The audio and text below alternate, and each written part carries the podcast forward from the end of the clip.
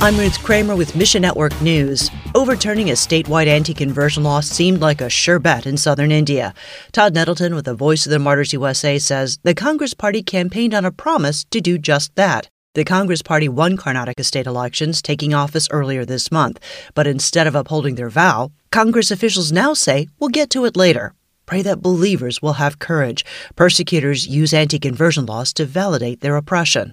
Meanwhile, in neighboring Bangladesh, a 35 year old constitutional amendment establishes Islam as a state religion. A gospel worker who used to serve with FMI says minority religious groups want better representation or even to have the amendment removed from the Constitution. But Bangladeshi Christians face a difficult choice in this regard.